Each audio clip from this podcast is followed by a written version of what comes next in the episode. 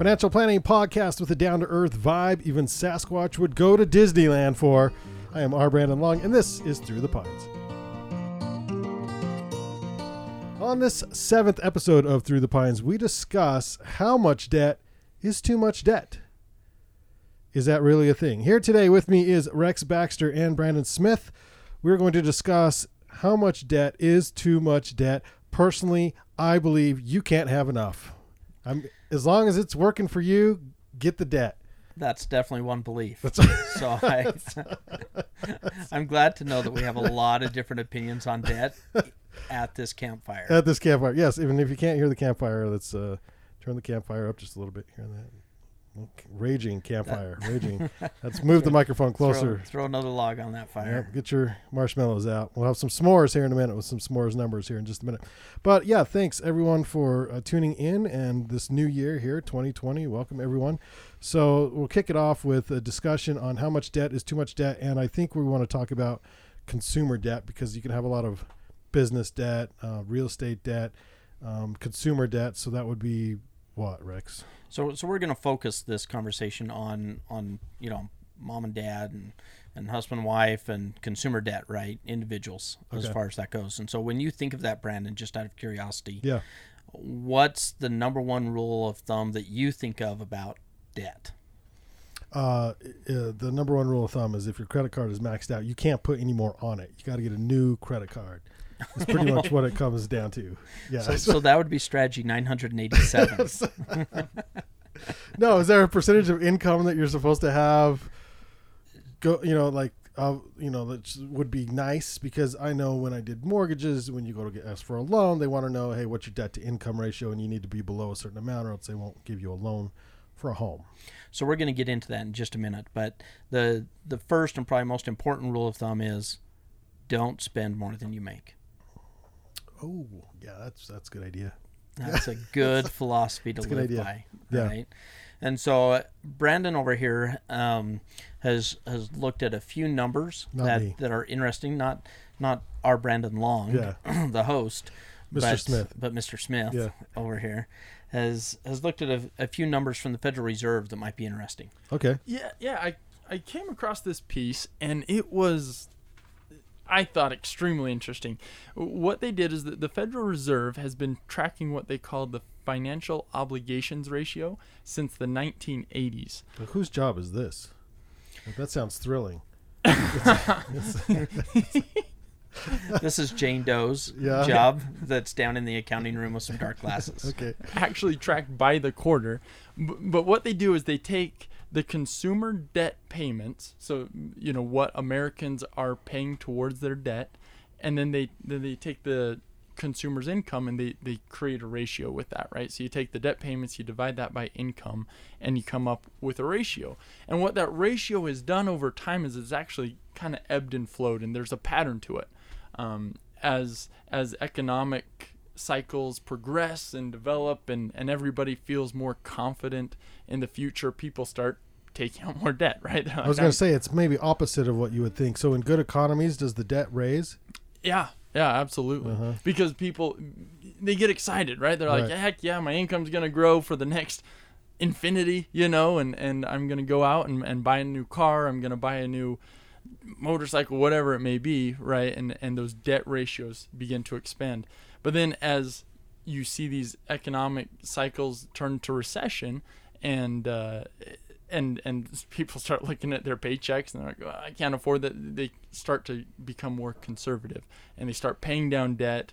Um, and and those debt ratios go down. And so what we've seen over time is as as they go up, right? We, we get more debt as as the economy kind of goes downhill, the debt goes down. But one thing that's been unique about this latest bull run that we've had is as of 2019, those debt ratios are actually down at, at all time lows, right? They're they're down. Um, do, do we know what cash on hand is? Because I know they they measure cash too. They they do measure cash on hand. And I don't have that number right here with yeah. me, but what we've noticed is is leading up to, for example, the 2008 recession, the Great Recession, right? Is is as you led up to that you started having consumers take on more and more debt, right? Which in hindsight, obviously, we know about. People were getting, you know, zero income verification loans, everything else yeah. in 2006 and 7. And, and so you saw that debt, and then all of a sudden 2008 happens with the Great Recession, and, and a lot of people have really reined in their spending. And what normally happens is after you know three to five to seven years, you start seeing the consumer forget, and then they start to, to build that debt back up again. Right. This time we haven't seen that. We've actually seen the opposite. Is that because um, millennials are saving, or like what do we? Is there a reason? That is, yeah? and so millennials are saving. They're becoming a, a great saver. And so if you look back at history and you look at the Great Depression, back in 29 to 33, and then the second portion of that from 38 to, to 41 which you, I can barely remember. I, I know you're you were just about a glimmer in somebody's eye.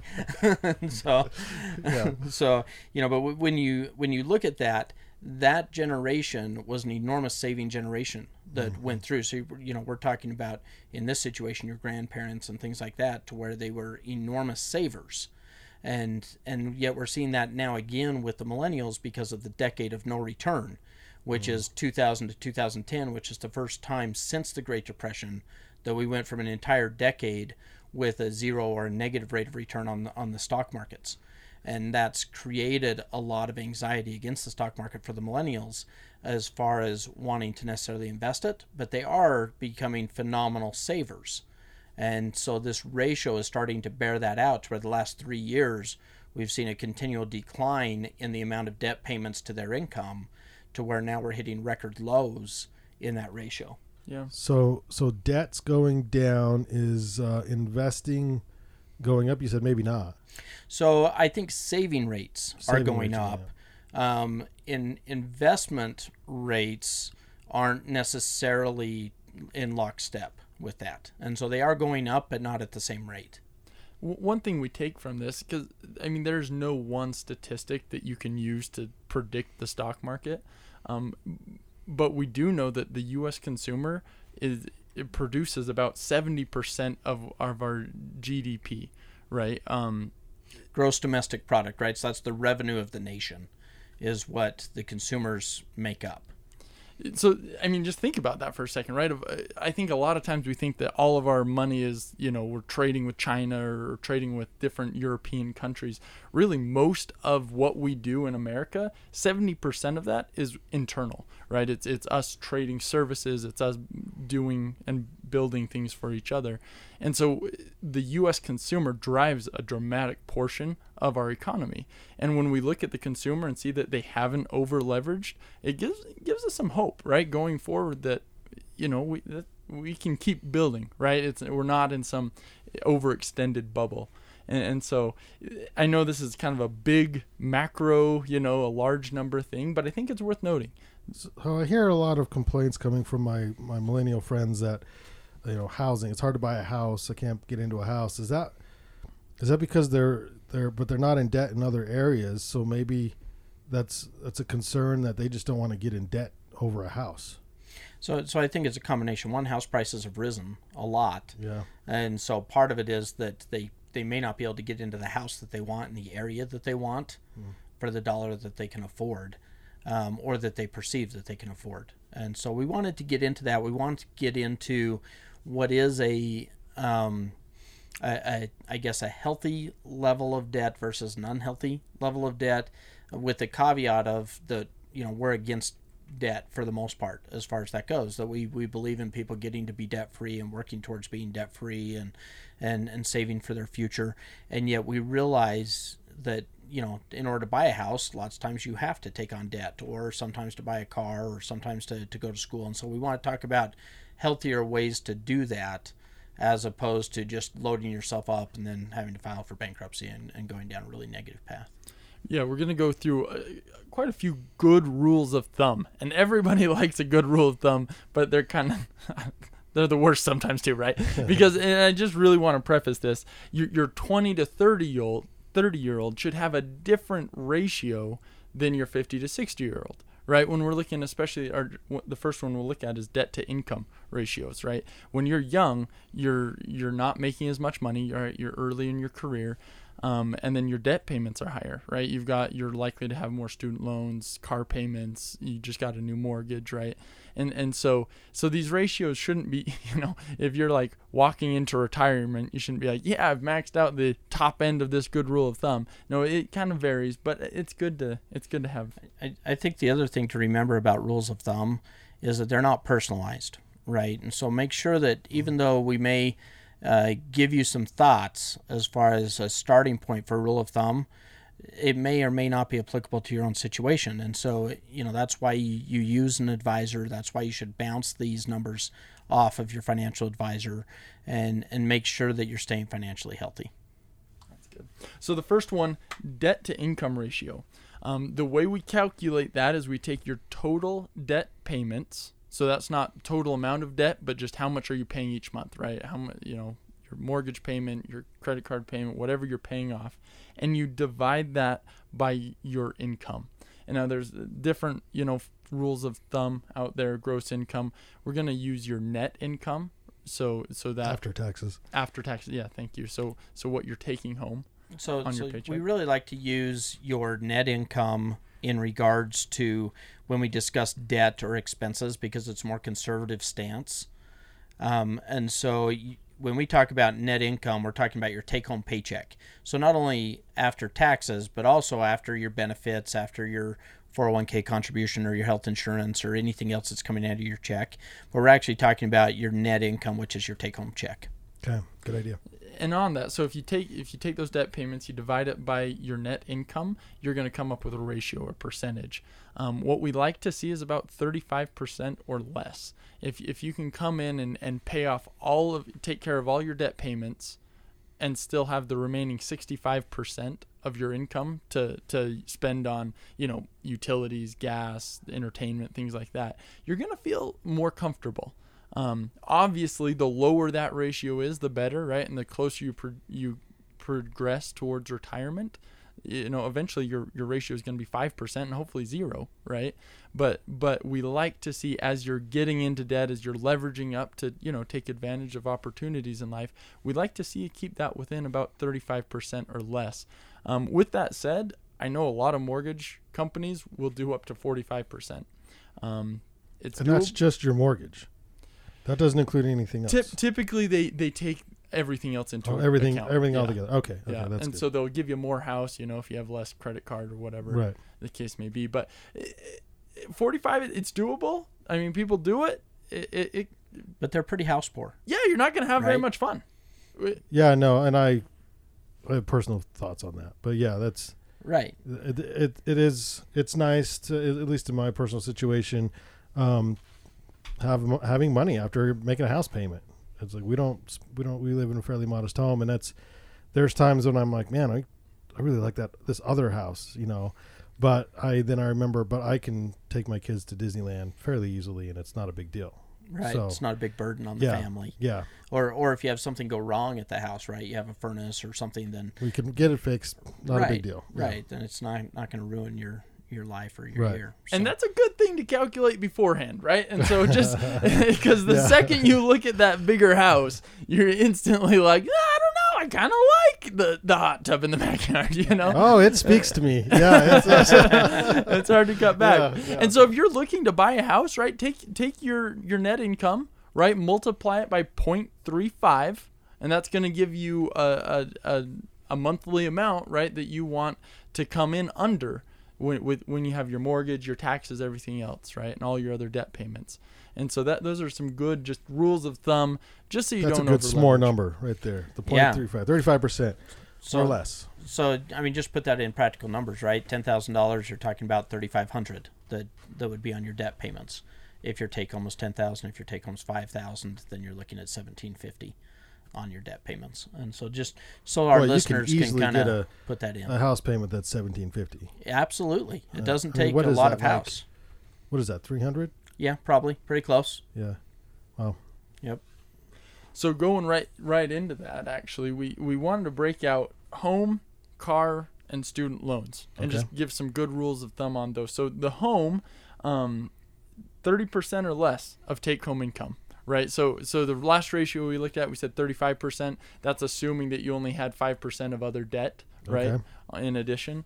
Um, but e- even if you don't have any debt at any other debt at all, and all you're doing is your home, really, we would suggest not going above that 30%. And and that 30% should make up your your house payment, which is principal and interest, right? Should also include your escrow, which is your um, insurance and taxes as well. And so that 30% number should be an all-in number for the house. Okay. So I got 5% left. Yeah, I'm, I'm spending it.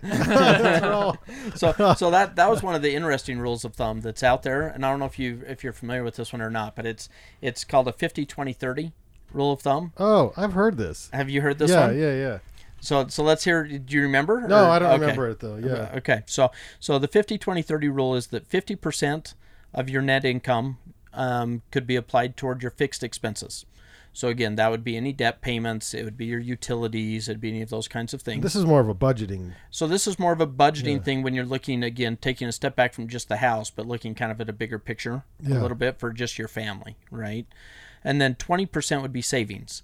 Now, part of that 20% would be retirement savings, and part of it would be saving for either a car or, or future, whatever short and intermediate term goals you have.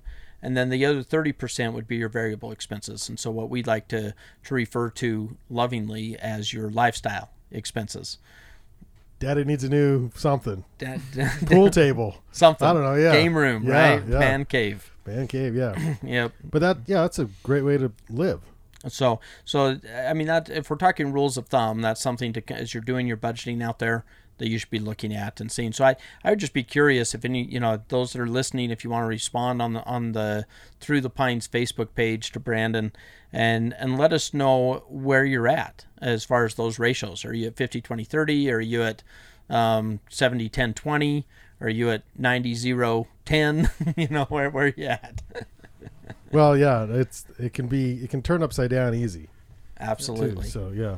So. And, and, if your numbers if your numbers are out of whack a little bit, that's not you know that's not the end of the world. When we do a lot of financial planning, we'll we'll get a snapshot right, and we'll say here's where you're at, mm-hmm. and hopefully over five years we can bring that into alignment. Because what we'll find is if your debt to income ratio is at 45 percent, you're you don't feel like you're winning right like like financially well, yeah and it's like okay well i've got this much debt and i have this much income and the income doesn't look like it's going to change all that much. Um, and when you start attacking debt, and, and how long is it? Is five years a good? Is that a is that a pretty good turnaround time to attack it, or is like? Because I, I get frustrated if I can't get stuff paid off in like a year or two. Like I the numbers I start after two years, I'm like that's so far in the future. I've now lost momentum. It really depends on how aggressive you want to attack it. And yeah. so, I mean, I, I think it's hard to to take a, a five year strategy towards reducing debt because it gets it gets really frustrating. It seems very far away, right? Yeah, and so it's hard to keep that momentum up. And so if you can get wins along the way by paying a debt off and, and focusing on a couple of those higher interest um, loan debts, then it then all of a sudden you start getting wins and it feels a lot more like you're. You know, I think what happens is I get wins and my spouse gets losses. well, I think she thinks it's a win. It's a win, yeah. and it's a win-win for both of us, I guess. Sort of. Yeah. yeah. brings a I'm whole just new keep meaning. replacing one after the other. Yeah. entire new meaning to win-win. So, an- another rule of thumb on houses, as long as we're talking about houses, is that um, is that you shouldn't be spending more than two to three times your gross income on a house your annual income. So, for instance, if you're if you're making seventy thousand dollars a year between you and your spouse, then you should be in a house valued somewhere between one hundred and forty to two hundred and ten thousand.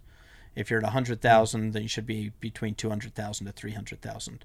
And when you back into that, that'll kind of back into that 30% number pretty close. Mm-hmm. Um, but that's something to think about when you're looking at house prices as well. Okay. And, and these are just, there's one thing to consider, right? Because if, yeah. if you're sitting there and you're saying, holy cow, like there's no rent less than a thousand bucks a month, right? And you can find a mortgage for a thousand or, or whatever that may be, right? It might make sense Um, even though you go into it knowing maybe you're well, over leveraging. You're gonna get sold a that a house is an asset. It, nothing. It'll go up over. You know what I mean? Like it's gonna. That's going to be the debt everyone's going to want to say is a safe investment. Yeah, and, and we, we believe in, in owning a home. We just we just don't want to over leverage, right? If, if you get yeah. too deep into it, then it's it's just not not any fun. Um, which which brings us to our next one, okay. which is probably uh, I can't stand. you, you, walk into a car dealership, right, and they have got every story. Oh, you man. know, like I, yeah. I remember I was just out of college, and and I walk in, and this guy's just like, "Well, you don't want your wife and kids stuck on the side of the road, do you?" I'm like, like no, but wow, for, for the love, you know, like yeah. that also doesn't mean I need to take out this crazy loan to buy your car. Oh wow! But uh, anyway, that's a little side that note. A little there. cutthroat there. I know, yeah. I know. She's sitting right there. I have to look at her. Uh, I'll come find you. Um, um, so with cars, no more than fifteen percent of your net take-home pay right? And that that that's a number should be all inclusive, right? So if you take again, getting back to your pay stub, right? You look at what comes into your bank account, you times that number by 0.15, and this is on a monthly basis, so maybe you're paid twice a month or whatever mm-hmm. that may be. Times that by 0.15, and that's everything you should be paying on your car. On I gotta do the math on All this. right, do do some math. So okay. that's that's a hundred and fifty dollars per thousand. Well, I can't do that math. Okay. Um, so so your take home, right? Yep, your take home pay. And then times 0.15. And that should be I need a nicer car. so, so, so, let me let me clarify what that 0.15 oh, is before you go buy your next uh, you know, your next I need a way nicer car. Yeah. Because I mean, for those that don't know out there, Brandon loves vans and trailers. we're in one so, now. Yeah. Yeah, we're in. Well, no. yeah. So we're out, out by the campfire by our trailer. So, so the fifteen percent should include not only your payment, but it should also include your insurance, the fuel, maintenance, and taxes on the vehicle for the year. Yeah, for the love. I um, know. Okay, well, I'm still I'm still probably in the good, but just barely with that. So 15% would be all of your auto all of your auto expenses for the year. Auto expenses for the year. Yep. Well, which includes your payment, and and, yeah. I, and I understand that sometimes that's yeah. hard to to get an exact number on, but you should have a fairly good estimate as to how much you're spending on fuel in a month, especially if you're all doing your budgeting like we've talked about in previous episodes. and if yeah. not, you should go back and listen to that episode. Mm. Very good. So 15% covers your automobile needs. And that's on a monthly basis. Monthly An- basis. Another one that's really I I think interesting is is has nothing to do with car payments, the ongoing cost, but just how much car should you have? Right? If if and and some some people say 20% of your annual income. So an easy number, if you make if you your household income, if if you make hundred thousand dollars a year, you probably shouldn't have much more than twenty thousand dollars worth of car sitting in your garage, right? If you got two cars, right, that would put you at maybe ten thousand dollars worth of car a piece. Um, obviously, that I know that's kind of low, right? When yeah, I was gonna say I'm way over. I think what happened was when you buy used, it, it changes those my my payments monthly payments under, but the value is actually more than right more, yeah. more than the 20% more rule, than 20% right? yeah. And so so and, and that can happen and that's why it's just a rule of thumb yeah. right? Because everybody's you know purchasing different different values of cars. They're purchasing you know some deals sometimes they're buying from a brother-in-law that cut them a, a sweetheart deal the, you know the double deal to where they charge you twice as much so they get paid but so, whoa what kind of brother-in-law do you have? So another rule on on cars that's out there is is what they call the 2415 rule. So it's it's essentially 20% down on a car so that you have a little bit of, of equity buffer in there.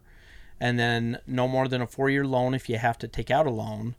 And then 15 and then the 15% still of, of not exceeding 15% of your net take home pay. So 2415 would be the, the rule of thumb on vehicles. Okay. The best rule of thumb is pay cash. Pay cash. and, and, but it yeah. will fundamentally change the way you view your decision. If you've got twenty thousand dollars sitting in your hand and you look at that car, you're far less likely to buy it. That's than a chunk if, of change. Yeah, yeah. than yeah. if you're just going to sign for debt, right? But at right. this, at the same time, you're still spending that money you're consuming it, right? You're buying a car that's going to depreciate at a, a set percentage every year. And it's just, it's fascinating to me that uh, it's not logical, right? But, but we react so emotionally. It, we should treat that the same. We should approach paying 20 grand cash the same as, you know, taking out debt, but we don't, right? If we just, I don't know, we, we feel comfortable.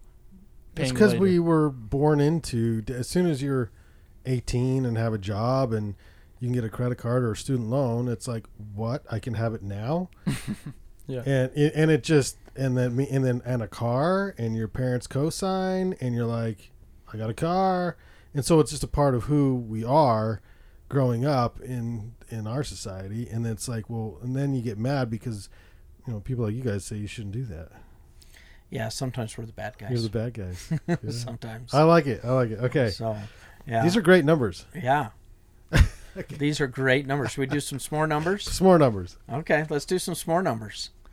So I've got some more numbers. Which we've been doing lots of numbers, but yeah, we have. Numbers, but yep. these are even s'more. let's, let's, get the fire going here. Mm. There we go. So right. so in September of 2019, there were, and I thought this number was cool in and of itself, 122.7 million households in the United States. 122 million households. Yeah. So there's about 300, roughly 300, 330 million people, people. in the United States, but 112 million households. 122 okay? wow. million. Or 122. Yeah. Okay. 122. Wow. Okay. So it's like, you know, three people to a house on average. Yeah. okay. Um, so of those, 79.5 million were owners and 43.2 million were renters. So about two thirds owners and about one third renters in America. And I don't know that there's anything necessarily to derive from that, other than it's just kind of no. Actually, that's more um, uh, renters than I thought. Yeah, I thought it would be higher on the ownership. But. I don't think you realize how often people are renting a home. Yeah. It, it, does happen quite a bit, and and that's one thing that, man, it, it that's hard, right? If you rent for thirty years, right? At the end of 30 years like you, you people have a don't place to stay.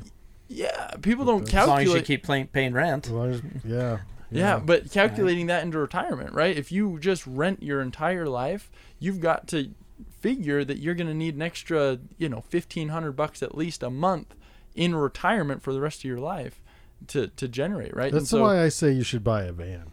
That is one of the most sound investments live in the van yeah. That's a great backup In- plan. Fallout spells. It should have a heater. Yeah. You know, a stove. You should be good. you Drink, be good. Drinking fountain. Yeah, yeah. Buy a van. So, so it's interesting because the, you know, on the on the news, on the media, we hear a lot that the millennial generation is is not as interested in buying a house because they're they don't necessarily want to keep up the yard. They don't like to to necessarily Preach, maintain yeah. all of the utilities, and they just kind of want a place to reside and keep a few things, but be fairly mobile. And yet, we've actually seen over the last decade, with interest rates being so low, we've seen the renter numbers go down, mm-hmm. which is contrary to what we're we're hearing about in the media. So it'll be interesting to see over the next decade, depending upon what interest rates do, if that continues that trend of, of reducing our, our renter base in the U.S. okay, it, well, here's a question versus course. Because interest rates are so low, would you recommend someone refinance on their three percent loan to pay off uh, all, all the rest of their consumer debt, two car loans, a student loan, or whatever else? So I I think on refinancing, the the first rule of thumb. Uh, as opposed to consolidation, so I'll break this into two pieces, right? One one is just refinancing, but you should be at least one percent um, below the current rate if you want to refinance is, is kind of a rule of thumb um, that puts your break even out typically a couple years so if you're at i'm at three and a quarter so if so if i'm at three and a quarter but I take out thirty thousand to pay off debt, and I still retain three and a quarter. But I knocked out twelve percent, 10, 6 percent, whatever rates the car people and student loans are charging me. So, so as long as you maintain, so the the issue is when you refinance, you're going to restretch that mortgage out for 30 years, yep. right? And now you've stretched out that consumer debt for 30 what, years. What if you go? What if you refi to a 20 or 15? So, so that would certainly help, yeah. right? And then if you maintained the same payment that you were making on all of that consumer debt towards this lower interest rate, or or even structured the payment that you're making even though it's not required by the bank, so that you're paying that consumer debt over a three-year time frame or a five-year time frame, then it would save you a significant amount of interest to so do that. If your outgoing was two thousand a month, including your house payment and car debts and all that other stuff, and you refinance, and the new house payment is two thousand dollars a month or eighteen hundred dollars a month, but you put another two hundred dollars on top of that just to keep it the same to pay it off faster. Right. So so essentially, yeah. So let me just reword that slightly. So yeah. if if between your house and all of your other debts, you're paying two thousand yeah. a month, and and now because you refinanced it, your payment would have been fifteen hundred because you're refin because you're stretching that out over thirty years now. If you continue to pay the two thousand on that, so that you're getting that paid off even faster, then yes, that would make sense Got as far as that goes. The issue we get is we're emotional beings and typically six months to nine months to a year out all of a sudden our appetite our spending appetite changes and we feel like oh well heck i can just I got an extra pay the 500 minimum bucks. yeah i got an Yeah. extra 500 bucks i'm going Yeah. disneyland Yeah. right with sasquatch Well, absolutely. and so i mean Yeah. why wouldn't you go to galaxy's edge or whatever their new program is right so Or, or even worse, people will run up the credit cards again because they're there. Yeah, right? that's- and, that's and, bad news, And yeah. it feels like a one-time expense. You do it because you have. You, what I find is people will do what it takes to make ends meet, right? And and eh, sometimes when you free up those credit cards, all they fill up again. So- and and I've come across that time after time where people will literally have robbed every bit of equity out of their home over and over and over again until they get to retirement and they still have like the whole mortgage. What? How do you keep that discipline? How how do you do that? Uh, what are some techniques? I think what was somebody somebody suggested you freeze your credit card in the freezer or something, and by the time it thaws, if it's I've if you still want what it, what it was you were gonna buy. that, that must, that must have been grandma's I don't- advice I don't remember. that sounds like your Yeah. grandma's That's a, a common rule of thumb. Yeah. Uh, yeah, I, but like, how do you stay disciplined on on not going in like because we are we're emotional and things come up, good deals come up or something. It's like oh my gosh, Uncle so and so's cabin is available. If we only had that twenty five thousand, and if we don't buy it, someone else is going to buy it. And now you know what I mean. Like whatever it is, these things come up, and when we lose our self discipline, how do you stay focused on that on your plan and not getting into more consumer debt? So, so I think two things help with that a lot. One is I think you have to be extremely self-aware. You have to be self-aware of what of what your weaknesses are, and whether you're going to fall back into that trap. And that's really difficult to take a, an honest look at yourself and, and and a spouse for the two of you, and to be on the same page, and to be honest with yourselves in regards to that. The other piece of that is is accountability, and lots of times as a financial advisor, we take that accountability role to where as we meet with them every every quarter, every six months, or every year, then we're going through different numbers and and are they on track or is something missed, and and all of a sudden, you know they're they're back offline and we have to get them back on the right trajectory. But I think those are are two you know key pieces. Obviously, cutting up the cards helps, closing the accounts helps, you know things like that. So. Uh, how how we doing on the list here, So, so one last piece here. Yeah. the- the student loans. okay. Now the first rule. Don't pay student loan. Oh wait. That is absolutely correct. Don't take a student Oh, no, loan. Is that what you said? Oh, I no. thought you said don't How take are you supposed to get loan. a college education? Well- work? Well, that gets us to the the second rule. I will never get through college. which is yeah, don't take student loans. But then the third rule, if you need student loans, try not to take more than your first year's salary. Right? So if you're going Hmm. into business administration and you're expecting your first year salary to be between forty and sixty thousand dollars, then let's first of all try and stay on the lower end of that, right? Let, Yeah. Let's try not to take more than forty thousand dollars. So I'm an art major, so So, Zero student loans. No. Yep. So when I look at, at the average artist income, yeah, but you never know because you got some very very wealthy artists out there. But um, no, usually, it's, it's usually not first year. Not not first year. Um, yeah. I, well, what's I think I took about thirty in in student loan. I am shocked at how long it takes to pay off. Like, because they put the minimum payments so low, right? And so you're like, oh well, I'll just make these minimum payments, so I don't get in trouble. But that, yeah, like you make a payment of like three hundred bucks, and it's like 280 goes to interest or something. And you're like, oh, that was cool. Right on. It's not going down at all. I yeah, ta- your yeah. 30,000 turns into a 40 year loan that costs you 60, 70, 80,000 by the time you're done. It's right. It's not good. Yeah. I talked to a guy that uh, had a $5,000 student loan and they they uh, strung that out for 30 years is what they showed him. It's like what? like what? well, hey, can you write you can't write student loans off, can you? On your taxes? No. Can you write you can't write your payments off? Not the not the payments. Not the payments. As far as that goes, I'm I'm not obviously not a CPA. No, and, no, and but not not tax so, guru. Yeah. But and and even if the interest, the standard deduction's so high that it's, I don't know, not okay. Have have That's not a strategy you should consider. no. In other words, okay, okay, all right. So student loans, don't get them. Yeah, don't don't get them. But if you do, be be realistic, be conservative when you're estimating the average income, right? And so we were talking to to Sasquatch's uncle who happened to be going to dental school. Yep. And there's an easy couple hundred thousand. Right? Yeah, so they were looking at, you know, 200 250,000 dollars of debt. And when he first came to us, he said, "Well, yeah, but the average average dentist out there is making, you know, 600,000." Mm. And and so when we really pushed him and, you know, how much is the is the average dentist making their first year? Okay, well that's that's only about you know 250 to 300,000. Okay, and what's the low end of that average? You know, instead of the average, just give me the low end. Well, the low end is closer to 150 to 200. Mm. Okay, then that should be kind of your max that, that you're trying to take out on that student loan for if you have to go into debt. And and again, the the ideal situation is is scholarships and work through it and and finding additional financial aid. But if you have to go into debt for, for student loans, then try and limit that to to one year of your income, and it could, because it will still probably take you.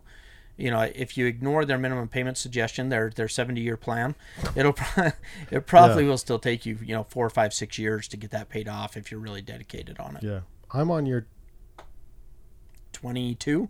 No, because I graduated way late. So, what year is it? Nineteen twenty.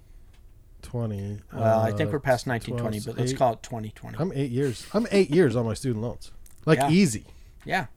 Yeah. Like a blink of an eye. Like a blink of an eye. And it wasn't that much, like 30,000. Yeah. That's crazy. Oh my gosh. Okay. Don't get them. Yeah. That's it. That, That's that all it? we got. That's all you got. Yeah. Oh my gosh. There's like 20 thumbs on there. if you would like uh, a friendly uh, uh, hello and someone to chat with about your finances, plan planwithbaxter.com. Uh, also, if you are, we were talking about mortgages. Do you know what a mortgage is? What, what the word mortgage means? This is really cool when I, I found this out. I don't. Okay, mort is death. Gauge is grip. So death grip is the is your mortgage, death your house, grip. your house death grip. It's got death you grip on you. Really want that over you? You don't. Uh, yeah, it's a nice house. It's, yeah, okay. Yeah, don't be house poor. Don't be house poor. Um, reminding you to use yesterday's dollars to finance tomorrow's dreams. This is Through the Pines.